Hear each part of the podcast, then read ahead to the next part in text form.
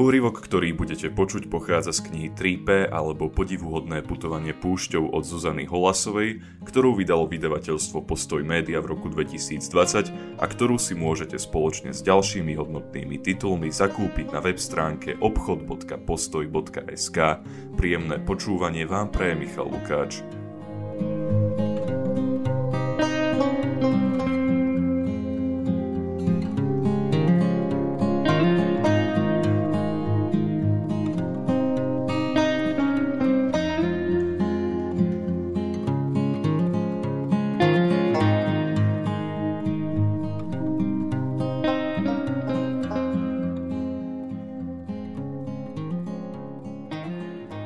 Michal, Tomáš, Alžbetka a Chochláč.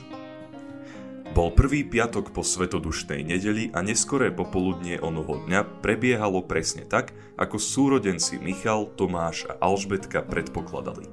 V tomto čase každoročne chodievali na chalupu na Šumave, aby, ako hovorila mama, dostali dom pred letom do obývateľného stavu a každoročne sa počas piatkového popoludňa odohrávalo to isté – len čo ocko odomkol dvere chalupy, schytila mama vedro, handru, metlu a vysávač a od toho okamihu už len vydávala pokyny, kto má čo urobiť. Ocko sa, ako vždy, za všeobecného zmetku čoskoro vytratil na záhradu kosy trávu a Michal s Tomášom, ako tak vynášali pred dom madrace, ktoré mali poriadne vyprášiť, na ňo závislivo pokukovali. Ale spať v posteliach, kde sa celú zimu preháňali myši, to by ste nechceli však, všimla si, tiež ako vždy, ich pohľad mama. A aby ešte presvedčivejšie odôvodnila túto nezáživnú, ba úmornú činnosť, dodala. Možno si v nich dokonca urobili hniezdo. Jupi, ja chcem spať v myšom hniezdočku, ja chcem spať v myškinom hniezde. Okamžite poskočila maličká Kristínka, ktorá sa všetkým plietla pod nohy. Alžbetka, prosím ťa, postaraj sa o ňu, povedala presne podľa očakávania mama a Alžbetka vzdychla a chytila Kristínku za ruku, dopredu zmierená s tým, že od tejto chvíle bude až do večera robiť sestričke pestúnku. Ale tým sa povinnosti nekončili, práve naopak, všetko sa len začínalo, pretože zajtra bude musieť splniť sľub, ktorý dala Ladislavovi. Bolo to takto. V nedeľu pred katedrálou uvidela Ladislava, dlhoročného rodinného priateľa, ktorého ona a jej bratia poznali odjak živa. A pretože ho mala rada a potešilo ju, že na slávnosť prišiel, predrala sa pomedzi ľudí priamo k nemu. Postával s ockom, mamkou, Tomášom a Michalom trochu bokom od zástupu a o niečom sa všetci rozprávali. Poď v piatok s nami, hovorila mu mama, práve keď ním Alžbetka dorazila a myslela tým samozrejme na Šumavu, kde mal Ladislav nádherný starý dom a kam sa v tomto ročnom období pravidelne na pol roka sťahoval. V piatok to nepôjde, odpovedal Ladislav. Dostanem sa tam najskôr v sobotu večer a dokonca váham, či tento rok nemám odchod odložiť. Už teraz ma bolia všetky klby, keď si predstavím, ako bude vnútri chladno, vlhko a nepríjemne. Alžbetka si nejako nevedela Šumavu bez Ladislava predstaviť. Čo jej pamäť siahala, býval tam zároveň s nimi a tak vyhrkla. Prosím, príď, vieš čo? Ja ti v dome v sobotu zakúrim a upracem. Ladislav sa usmial a trochu sprisahanecky na Alžbetku žmurkol. No, to by od teba bolo naozaj veľmi pekné, Zdislava. A Alžbetke neuniklo, že ju nazval jej novým menom. Asi aby dal najavo, že chápe pravú príčinu jej nečakanej ponuky. A to nepochybne boli kadejaké chválihodné predsavzatia, ktoré si dnes dala, keď jej nad hlavou dozneli slova Príjmi pečať daru Ducha Svetého.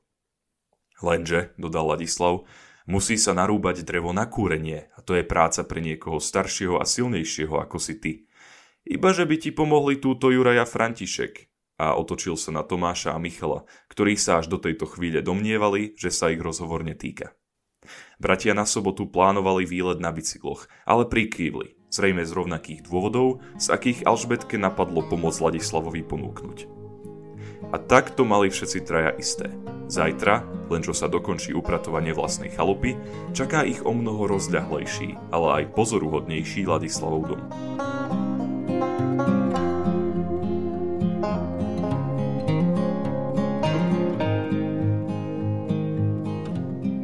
Bol to dom, kde sa Alžbetka, Tomáš ani Michal nikdy nenudili. Do kamenného prekladu nad vstupnými dverami kto si pred mnohými a mnohými rokmi vytesal nápis Ano Dominy 1825 a vnútri to vyzeralo, podľa ockovho vyjadrenia, ako v múzeu ľudového umenia, alebo, ako si myslela Alžbetka, ako v dome z rozprávky.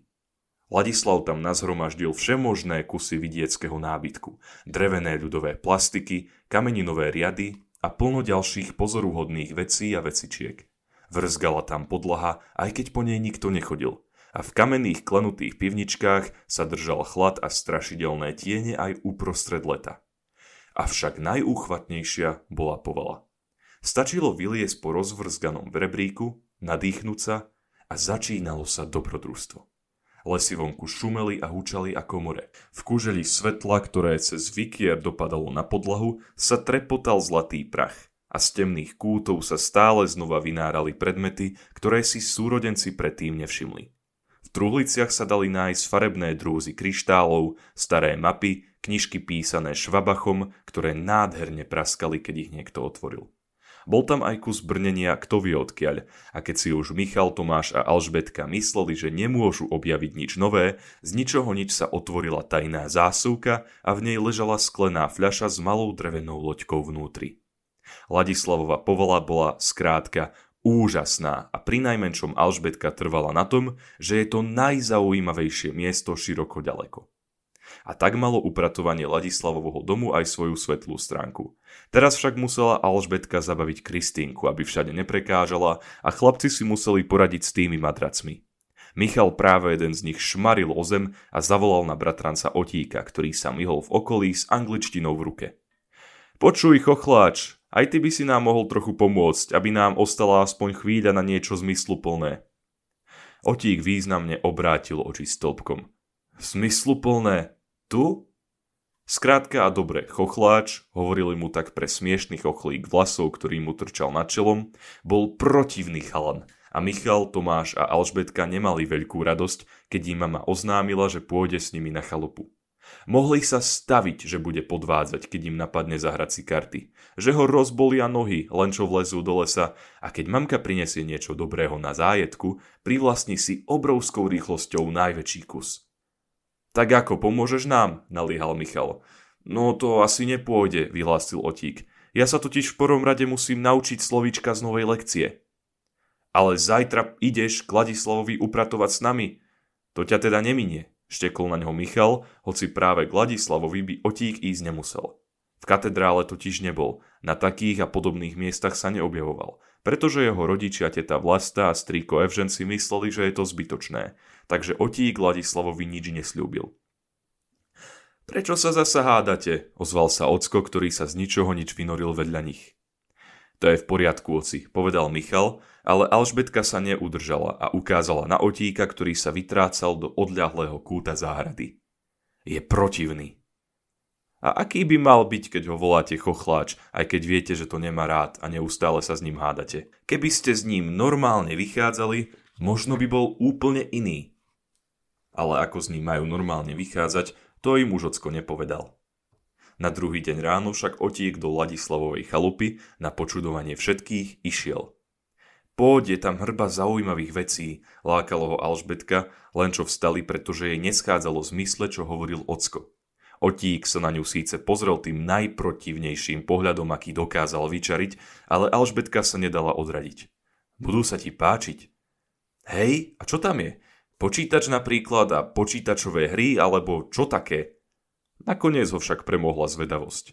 Na chalupu k stríkovi a tete šiel už niekoľkokrát a vždy to bola pekná otrava, ale Ladislavov dom výdal len z diaľky. Vlastne ho celkom zaujímalo, čo na tej barabizni bratranci a sesternica vidia. A tak po raňajkách vyrazili všetci štyria. Pršalo. Mama ich vystrojila prši plášťami, ale otík si nepriviezol poriadne topánky a keďže si nechcel požičať cudzie, čvachtal sa blatom v obyčajných teniskách.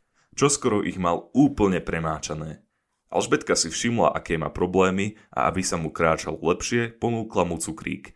Mala ich plné vrecúško. Strčila si ho do bundy tesne pred odchodom, lebo až s cukríkom v ústach bola povala dokonalá.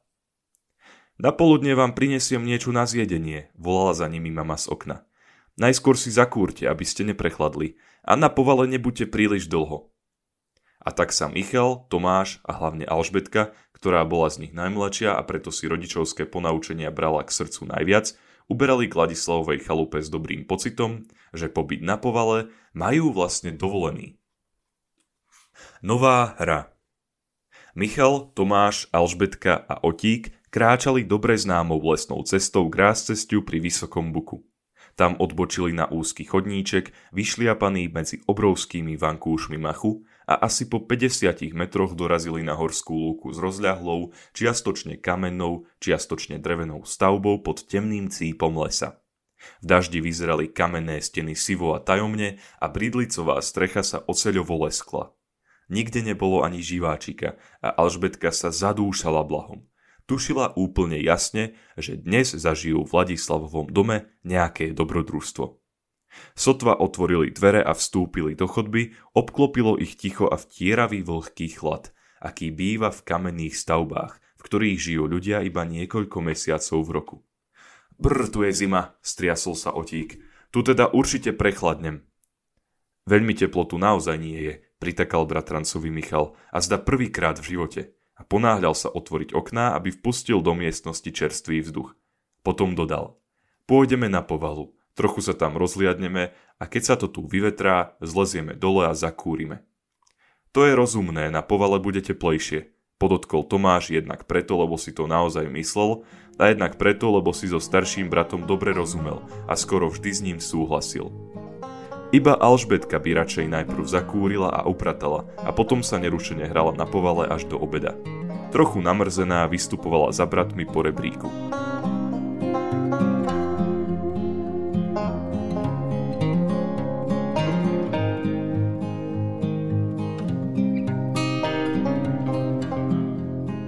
Tomáš sa nemýlil. Hore na povale bolo oveľa príjemnejšie ako dole v izbe. Takmer sa zdalo, že staré trámy vydychujú teplo z niekdajších slnečných dní. Deti zavesili prší plášte na mosadzný vešiak v kúte a Alžbetka chvíľu pozorovala, ako z nich steká na podlahu voda. Možno by mala nájsť handru a mláčky utrieť, ale potom na mláčky aj handru nejako zabudla. Poďte sa pozrieť na netopiere, volal Michal z najtmavšieho a najvzdialenejšieho kúta povaly, kde sídlila malá kolónia nočných zvieratiek – je ich tu čoraz viac. Tomáš sa už rozvaľoval na svojom obľúbenom mieste v kresielku pod strešným oknom a nechcelo sa mu vstávať. Otík sa domnieval, že sa treba odúvať a tak šla za Michalom Alžbetka, aby si brat nemyslel, že o jeho obľúbené zvieratká nemá nikto záujem. Veľmi sa jej nechcelo, nemala netopiere rada. Ako tam tak vyseli zo strechy hlavou dole, pripomínal jej černoknažníkov zabalených do cikcakovitých plášťov. Au, a ešte som sa aj udrela do nohy, hundrala potichu a pozerala na podlahu, do čoho to vlastne narazila. A nálada sa jej okamžite zlepšila. Fíha, čo to tu je? Pri nohách jej ležela podlhovastá drevená truhlička. Vlastne nejaké púzdro. Na vrchu hladké a po bokoch vyrezávané. Nikdy predtým si túto vec nevšimla. Možno preto, lebo do kúta k netopierom chodievala len zriedka.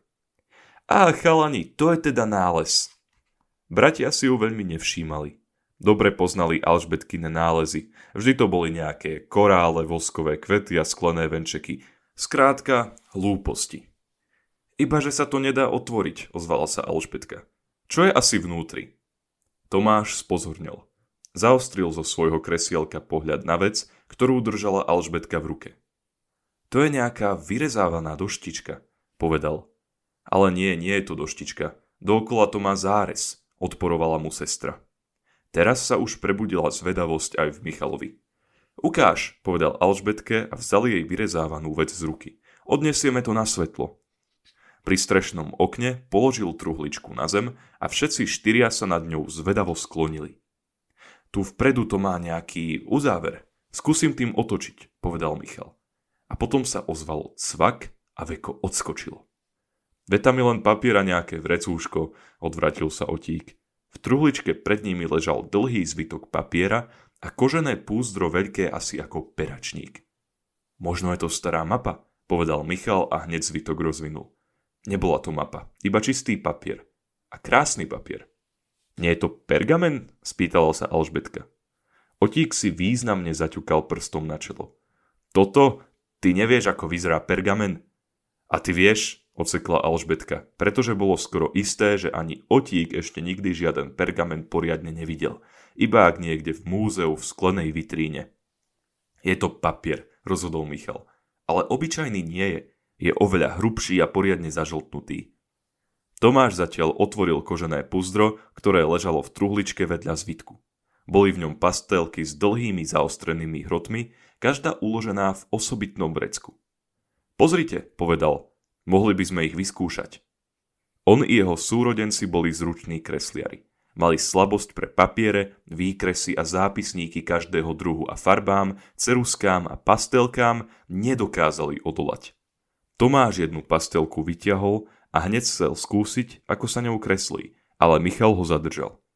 Počkaj, ten papier je príliš pekný na to, aby sme ho len tak pomaľovali. Je ako stvorený na mapu. Čo keby sme si vymysleli nejakú hru, nejaké putovanie neznámou krajinou a tú krajinu na ten papier nakreslili? To je nápad, súhlasil načene Tomáš. Nakreslíme cestu a po nej z políčka na políčko poputujú figurky. Otík pohrdavo pohodil hlavou. Aha, človeče, nehnevaj sa, tak to bude napínavé. Žiadne človeče, nehnevaj sa, Nazveme to putovanie púšťou a na figurky, teda akože na nás, tam bude číhať plno nástrach a nebezpečenstiev, ohradil sa Michal. Potom mu niečo napadlo a zamyslene dodal. Lenže každé putovanie by malo mať nejaký zmysel, nejaký cieľ. Tomášovi sa nápad s hrou páčil čím ďalej, tým viac. Oči mu svietili a predstavivosť pracovala na plné obrátky. Rýchlo povedal. Ja si myslím, že cieľom pútnikov v púšti môže byť jedine studňa, nejaký prameň vody. Lenže od studne sa aj tak musí ísť ďalej, najlepšie domov, ozvala sa Alžbetka. Ale tá naša studňa bude zvláštna, obhajoval svoju myšlienku Tomáš. Kto sa z nej napije, uvidí sa na hladine taký, aký naozaj je. Výborne, nadchol sa Michal. To je dobrý zmysel hry. Ja by som naozaj veľmi rád vedel, aký naozaj som. A ja tiež, pridala sa Alžbetka a skoro ju mrzelo, že to v ich hre bude iba akože.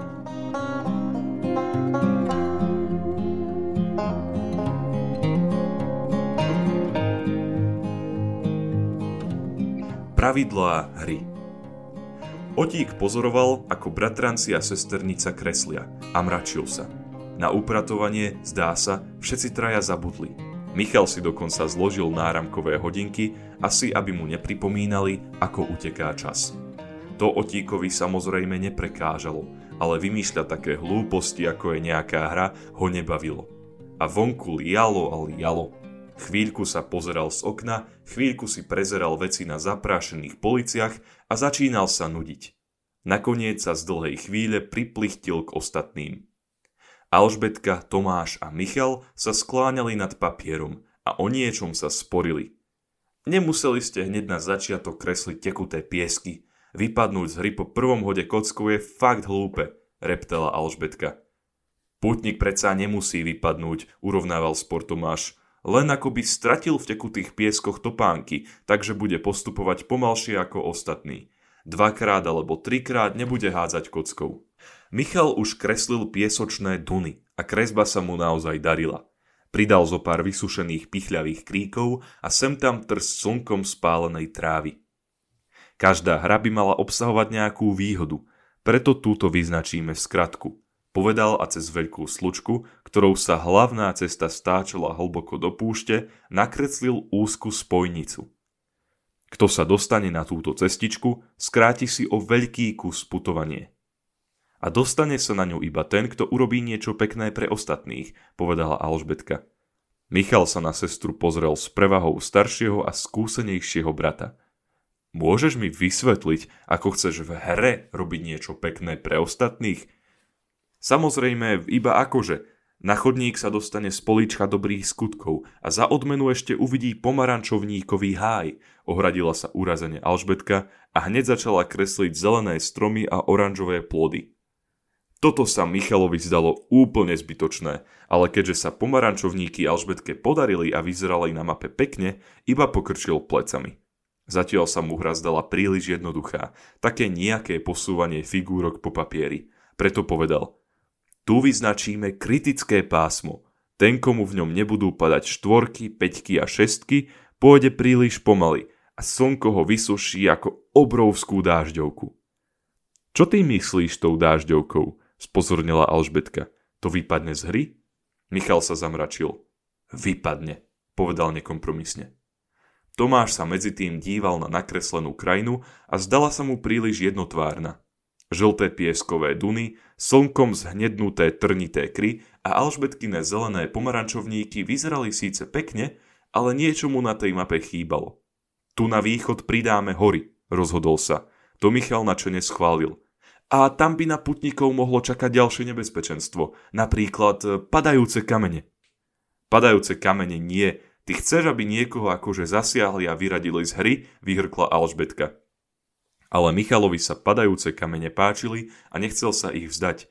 Navyše dostal ešte lepší nápad a na oko mohol dokonca ustúpiť Alžbetke. Dobre, dáme putníkom šancu. Padajúce kamene ich z hry nevyradia, ale keď ich zhodia priveľa, zobudí to draka, ktorý spí tu, pod dračím chodníkom. A putníkom neostane nič iné ako s drakom zápasiť. Buď zabije on ich, alebo oni jeho. Ale draka kreslím ja, draky viem perfektne, vpadol mu do reči otík. Už ho nebavilo len tak stáť a prizerať sa, keď sa ostatní výborne zabávali. Hneď sa aj načoval za pastelkami, ale drak sa mu nejako nepodaril. Namaľoval mu síce tri hlavy, ale stále niečo chýbalo a otík nemohol prísť na to, čo. Nakoniec tri hlavy vylepšil troma korunami a keďže žltou maľoval Michal piesok, urobil ich čierne. Ten je čudný, povedala kriticky Alžbetka. Prečo si mu nenakreslil krídla? A tie koruny sú hnusné. Naozaj, krídla boli to, čo drakovi chýbalo, to by však otík nikdy nepriznal. Zlostne odvrkol. Chcel som ho nakresliť bez krídel a s korunami a každý si môže kresliť ako chce. Teraz sa Alžbetka trochu nahnevala. Schytila pastelky a povedala Dobre, ty si nakreslil draka s korunami a ja si chcem do našej mapy nakresliť niečo, čo sa páči mne. Pre istotu nečakala, čo na to povedia chlapci a hneď sa pustila do krásneho stredovekého hradu s vežami, cimburím a galériami. Ten tvoj hrad nie je funkčný, nemá v hre žiaden význam, snažil sa ju zadržať Michal. Alžbetka mykla plecami. To je jedno, páči sa mi a hotovo. Lenže kvôli hradu ostalo na papieri málo miesta. Musíme hru ukončiť, hneval sa Michal. Takže ja teraz namaľujem cieľ cesty, tú studňu. Ale dostane sa k nej len ten, kto prekoná túto pláň. Bude to pustá pláň. A túto priepasť. A nakreslil dlhú, širokú puklinu v zemi temnú a ponurú, a spokojne sa na ňu zadíval. Samozrejme cez priepasť vedie most, dodal Tomáš a rýchlo nakreslil kamenný klenutý mostík, ktorý spájal pustú pláň s brehom, kde bola studňa. Ten most tam patrí, vysvetľoval, pretože mu neušlo, že sa Michalovi jeho nápad nepozdáva. Michala naozaj hnevalo, ako mu jeho nástrahy a nebezpečenstva v jednom kuse niekto kazí a chcel mať posledné slovo. Cez postup pláňa cez most sa však dostane bezpečne iba najrýchlejší hráč. Iba ten, kto na plán dorazí prvý, bude postupovať z políčka na políčko pri každom hode kockou. Druhý postúpi iba pri párnych a tretí pri nepárnych číslach. Ale keď im na pomste nepadnú, most sa pod nimi zrúti. A zrúti sa aj pod štvrtým hráčom, ktorý zostane v hre iba vtedy, keď mu budú padať samé šestky. Vychrlil zo seba Michal to najťažšie, čo mu napadlo. To je teda hlúposť, ozvala sa Alžbetka. Naozaj by ma zaujímalo, ako sa ti bude páčiť, keď vypadneš z hry tesne pred cieľom. A ten štvrtý hráč vypadne celkom určite. A možno aj druhý a tretí. Ľútostivo sa zadívala na cieľ cesty, studňu, ktorú Tomáš práve dokončil. Žmurkala na ňu ako priateľské modré očko. Chcela by, aby k nej jej figurka dorazila. Ale to sa pre Michalové nástrahy určite nepodarí. Rozhorčene povedala – tekuté piesky, kritické pásmo, padajúce kamene, drak a teraz ešte tá pláň a priepasť. Tá hra je príliš ťažká. Ak figurkám niekto alebo niečo nepomôže, k studni sa nedostanú. Len čo to povedala, zatlieskala od radosti, lebo dostala nápad. Viete čo? Každý hráč bude mať pomocníka.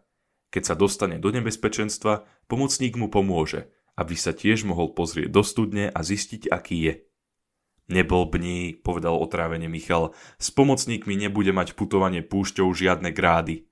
Keď sa objaví nebezpečenstvo, každý si zavolá pomocníka a bude to nuda.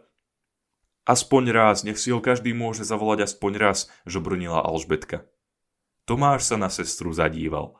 Videl, ako veľmi jej na pomocníkoch záleží a rozhodol sa, že ju podporí.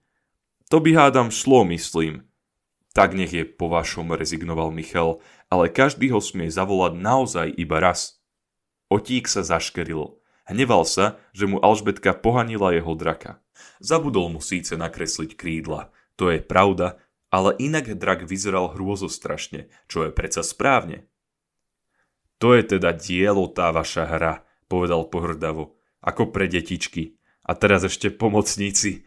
Ja teda žiadneho pomocníka nepotrebujem. Ja si vystačím sám so sebou.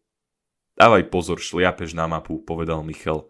Otík si ani neuvedomil, že prišliapol rožok papiera. Myslel na tých pomocníkov a Michal namiesto toho, aby ocenil, že po nich, tak ako on, netúži, ešte ho napomenul. Čo je veľa, to je veľa, pomyslel si Otík a zlostne dupol. No a čo, nie je to hádam putovanie púšťou a pri putovaní sa šliape. Pokojne stúpim hoci aj do stredu mapy.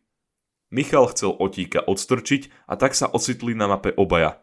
Úplne to zašpiníte, vykríkol Tomáš a zachraňoval mapu spod sácajúcich sa chlapcov. Alžbetke napadlo, že polámu pastelky, ktoré mali pod nohami a natiahla sa, aby ich zodvihla. A v nasledujúcom okamihu ešte všetci traja zazreli mapu, vykier a trámy pod strechou a potom všetko zmizlo. A im sa zdalo, že padajú obrovským bielým tunelom, čoraz rýchlejšie a rýchlejšie. Okolo nich pribúdalo svetla a tepla, až zrazu pohyb ustal. A oni ležali na chrbtoch na piesku a pozerali do jasnej modrej oblohy bez jediného mráčika.